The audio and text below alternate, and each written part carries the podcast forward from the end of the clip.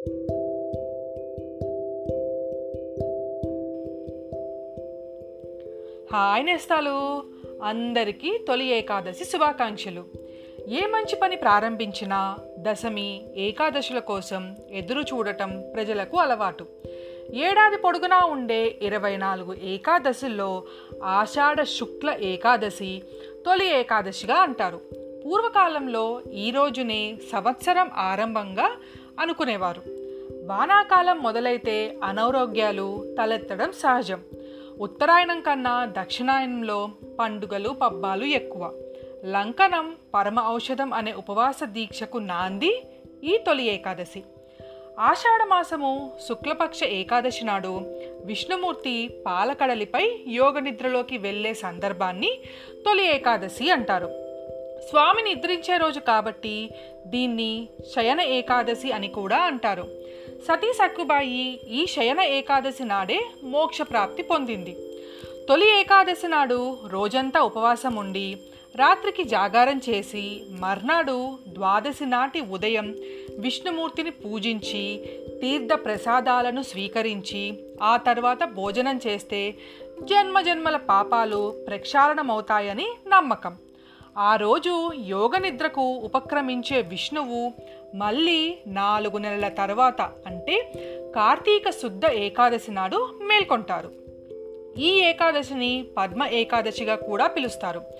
ఈ యోగ నిద్ర అనేది భూమిపై రాత్రి సమయాలు పెరుగుతాయి అన్నదానికి సూచన. తద్వారా ప్రజలలో నిద్రా సమయాలు పెరుగుతాయి. భవిష్యత్తో పురాణంలో కృష్ణుడు ధర్మరాజుకు ఈ ఏకాదశి మహత్యం వివరించాడని ఉంది. దానిని ఉత్తాన ఏకాదశి అంటారు. ఆ తరువాత రోజు వచ్చే ద్వాదశినే క్షీరాబ్ది ద్వాదశి అంటారు. ఈ నాలుగు నెలల కాలాన్ని పవిత్రంగా పరిణగించి అందరూ చాతుర్మాస దీక్ష చేసేవారు. తాళజంగుడు అనే రాక్షసుణ్ణి కుమారుడగు మురాసునితో యుద్ధంలో గెలవలేక అలసిపోయిన విష్ణువు తన శరీరం నుంచి జనింపజేసిన కన్యకనే ఏకాదశి అంటారు. ఏకాదశి వ్రతాన్ని ఆచరించే రుక్మాంగదుడు మోహిని రూపంలో వచ్చి ఏకాదశి పూట పొందుకోరిన రంభను తిరస్కరించాడట. ప్రస్తుతం మఠాధిపతులు సన్యాసం తీసుకున్నవారు మాత్రమే ఈ వ్రతాన్ని ఆచరిస్తున్నారు. చతుర్మాస దీక్ష చేపట్టిన వారు నాలుగు నెలల పాటు ప్రయాణాలు చేయరు. కామ క్రోధాలను విసర్జిస్తారు. ఆహార విషయాలలో కొన్ని నిషేధాలు పాటిస్తారు. జొన్న పేలాలు బెల్లం కలిపి దంచి పిండి చేస్తారు. రైతులు ఆ రోజున ఖచ్చితంగా పేలపిండి తింటారు. ఏకాదశి నాడు ఉపవాస నియమంలో లోకంలో స్థిరపడింది. ఈ ఏకాదశి ప్రజలలో ఉండే చైతన్యానికి ప్రతీక. యోగ నిద్ర అంటే భూమిపై రాత్రి సమయం పెరుగుతున్నాయని చెప్పటానికి సూచన. అంటే ప్రజలలో నిద్రా సమయాలు పెరుగుతున్నాయన్నమాట. వానాకాలం వచ్చే మొదటి ఏకాదశి కనుక దీనిని తొలి ఏకాదశి అని లౌకికంగా చెబుతారు పండితులు. ఏకాదశి అంటే పదకొండు. ఐదు జ్ఞానేంద్రియాలు ఐదు కర్మేంద్రియాలు మనస్సు కలిపి మొత్తం పదకొండు. వీటిని మనిషి తన ఆధీనంలోకి తీసుకువచ్చి వాటినన్నిటినీ ఒకటిగా చేసి అప్పుడు దేవునికి నివేదన చెయ్యాలి. దీని వలన మనిషికి సహజంగా అలవడే బద్ధకం దూరం అవుతుందని రోగాలు దరిచేరకుండా ఉంటాయని ఇంద్రియ నిగ్రహం పెరుగుతుందని ఒక నమ్మకం. సూర్యవంశంలో ప్రఖ్యాత రాజు మాందాత. అతడు ధర్మము తప్పడు సత్యసంధుడు. అతని రాజ్యంలో ఒకసారి తీవ్ర కరువు వచ్చింది. దానితో ప్రజలు పడరాన్ని పాటలు పడుతుంటే అంగీరసుడు సూచనపై ఈ శయనకై ఏకాదశి వ్రతాన్ని భక్తితో చేశాడు. దానితో వర్షం వచ్చి కరువు తీరి ప్రజలు సుఖంగా ఉన్నారని పురాణాలు చెప్తున్నాయి. విష్ణుమూర్తి యోగ నిద్రలోకి వెళతాడని పెద్దలు చెప్పగానే నిజంగానే దేవుడు నిద్రపోతాడా అని ఒక సందేహం కలుగుతుంది. విష్ణువు అంటే సర్వవ్యాపి అని అర్థం. అంటే విష్ణువు అనే పదానికి అంతర్లీనంగా సూర్యుడు అని అర్థం అన్నమాట.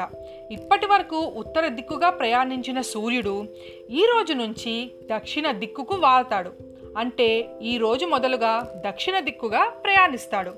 దానినే సాధారణ పరిభాషలో నిద్రపోవటం అని అంటారు. సాక్షాత్తు భగవంతుడే నిద్రిస్తుంటే ఈ పూజలు ఎవరికి చేయాలి అనుకోవచ్చు.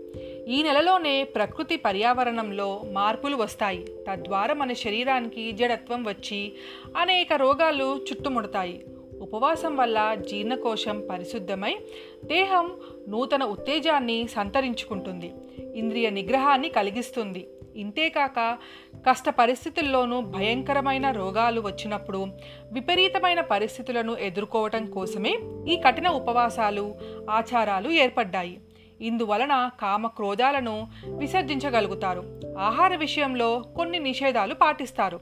అలా ఏకాదశి నాడు ఉపవాస నియమంలో లోకంలో స్థిరపడింది.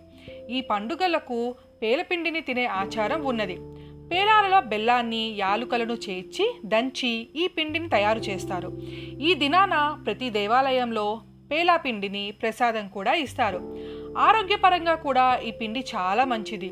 బాహ్య ఉష్ణోగ్రతలకు అనుగుణంగా దేహం మార్పులు చెందుతుంది. గ్రీష్మ ఋతువు ముగిసి వర్ష ఋతువు ప్రారంభమయ్యే సమయం.